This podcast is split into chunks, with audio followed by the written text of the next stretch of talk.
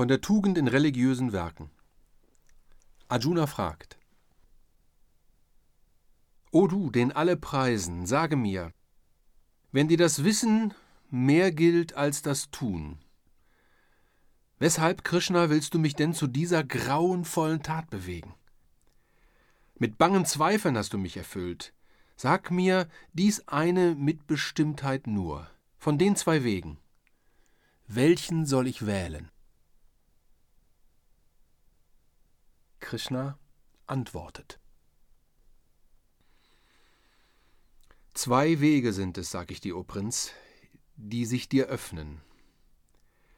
Zwei der Weisheitspfade, der eine führt durch Werke dich zum Ziel, die die Vernunft dich lehrt, der andere Weg, der Pfad des Glaubens, ist der geistge Weg, der durch die Andacht dich zum Höchsten leitet. Doch sind die beiden eins. Niemand entrinnt dem Wirken dadurch, dass er Wirken vermeidet. Niemand gewinnt, indem er nur entbehrt. Auch kann kein Wesen ganz untätig sein, selbst nicht für einen kurzen Augenblick. Zum Wirken zwingt ihn immer die Natur, auch ohne dass er es will. Das Denken selbst ist Wirken in dem Reiche der Gedanken. Wer seinen Körper äußerlich beherrscht, jedoch im Innern seine Lüste pflegt, der ist ein Heuchler und ein scheinheiliger Tor. Doch wer entschlossen und mit frohem Mut dem Höchsten sich in Glaubenskraft ergibt, nichts für sich selbst erhoffend, der ist wert, dass man ihn schätzt. Erfülle deine Pflicht. Das Tun ist besser als der Müßiggang. Sogar des Körpers Wohl erfordert Werke, und es bedarf des Werks die Heiligung. Doch wird durch dieses Werk kein Mensch gebunden. Lass all dein Tun frei von Begierde sein, so bist du frei von Schuld.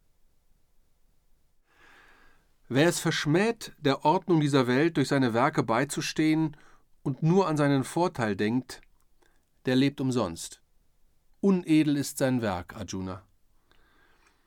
Doch wer im Himmel seines Innern wohnt, zufrieden mit sich selbst, begierdenlos, der ist erhaben über alles Wirken. Er wirkt nicht selbst, für ihn ist nichts zu tun. Denn er ist eins mit jenem, welchen nichts, was in dem eitlen Treiben dieser Welt geschieht und nicht geschieht, berühren kann auch hat er keines andern Hilfe nötig. So sieh denn zu, dass du dein Werk vollbringst, damit geschehe, was geschehen soll. Doch tu's begierdenlos. Wer selbstlos handelt, der geht zum Höchsten in Nirvana ein. Das, was der Weise spendet, nimmt das Volk. Der hohen Beispiel ahmt die Menge nach und fragt nicht, ob es gut sei oder schlecht. Sieh mich, Arjuna, in den drei Welten braucht nichts von mir und für mich zu geschehen. Nichts bindet mich. Nichts habe ich zu erreichen. Und dennoch wirke ich ohne Unterlass. Denn würde ich nicht unablässig wirken, so wären die, die meiner Führung folgen, des Lichts auf dem Weg des Heils beraubt. Verließ ich sie, so wäre es ihr Verderben verfiel ich auch nur für einen Augenblick sündhaft dem Schlaf, so würden diese Welten zugrunde gehen und ich trüge dann die Schuld am Untergang der ganzen Menschheit. So wie mit vielem Fleiß der Tor sich müht, der nach Erfüllung seiner Wünsche strebt, so soll mit Eifer der Erleuchtete sein Werk vollbringen, frei vom Wahn des Selbsts, das Wohl des Ganzen nur im Herzen tragend. Doch hüte dich, ins Herz des Unerfahrenen, der noch an seinen eigenen Werken hängt, des Zweifels unheilvolle Saat zu sehen. Lass jeden guten Menschen unbeirrt sein Werk vollbringen. Alles Tun und Wirken entspringt den drei Gewalten der Natur. Der Tor, getäuscht vom Eigendünkel, denkt, wenn er ein Werk vollbringt, dies tue ich selbst. und jenes tat ich selbst. Doch wer in Wahrheit die Kräfte kennt, die die Natur bewegen, das Sichtbare beherrschen und den Körpern die Eigenschaften geben, die denselben sodann für kurze Zeit zu eigen sind, der ist durch solche Werke nicht gebunden, wenn er auch gleich persönlich wirkt und schafft. Wer die verborgenen Kräfte nicht erkennt, durch welche die Natur ihr Werk vollbringt, wird durch die Werke der Natur gebunden. Doch lass den Weisen, der die Wahrheit kennt, die andern nicht im Wirken irre machen. Du aber mach dich frei von dieser Last von Furcht und Eigenwahn. Beziehe alles auf mich, die Quelle alles Seins zurück. Vollbringe, was du tust in meinem Namen, in meinem Geist. Ergib dich ganz an mich. Wer stets von meinem Geist erfüllt die Lehre vertrauensvoll befolgt, erlangt Erlösung durch seine Werke, die dann meine sind. Doch wer verführt vom Eigendünkel mich und das Gesetz verachtet, wer da meint, er wirke viel und doch erkenntnislos und ohne Glauben handelt, der Tor verdirbt und stirbt. Es handelt auch der Weise, wie es seiner Weisheit angemessen ist. Das Wirken eines jeden Wesens geht aus dessen eigener Natur hervor. Es kann sich niemand dem Gesetz entziehen, das ihn beherrscht. Die Sinnesgegenstände sind Herren der Sinne, sie erzeugen Liebe und Hass im unbewachten Menschenherzen. Ergib dich diesen Feinden nicht.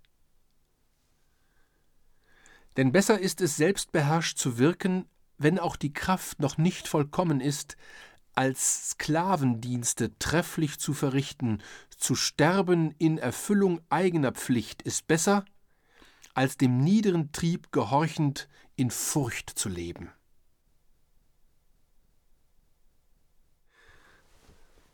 Arjuna fragt,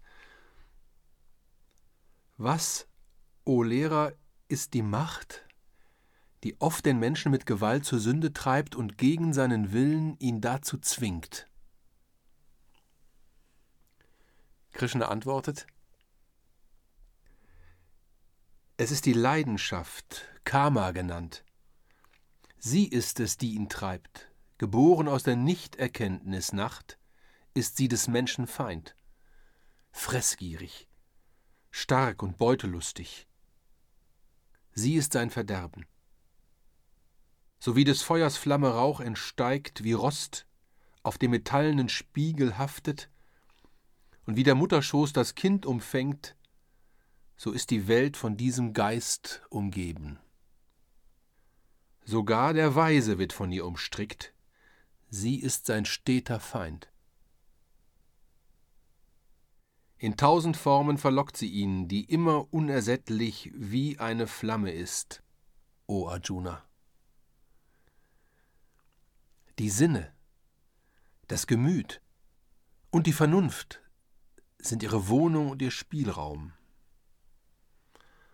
Dort verwirrt sie den Verstand und raubt dem Menschen, der sich ihr opfert, der Erkenntnis Licht. Deshalb, du starker Held der Bharata, nimm dich in Acht. Behüte wohl dein Herz und zügle deine Sinne. Tritt mit Mut dem seelenlosen bösen Ding entgegen, das den Verstand und die Erkenntnis trübt. Wohl sind die Sinne stark, Allein das Herz ist stärker als die Sinne. Stärker noch als dies ist die Vernunft, und über dieser erhaben scheint der Wahrheit göttlich Licht. Hast du den höchsten Herrscher dann erkannt, so stärke dich durch ihn in seiner Kraft.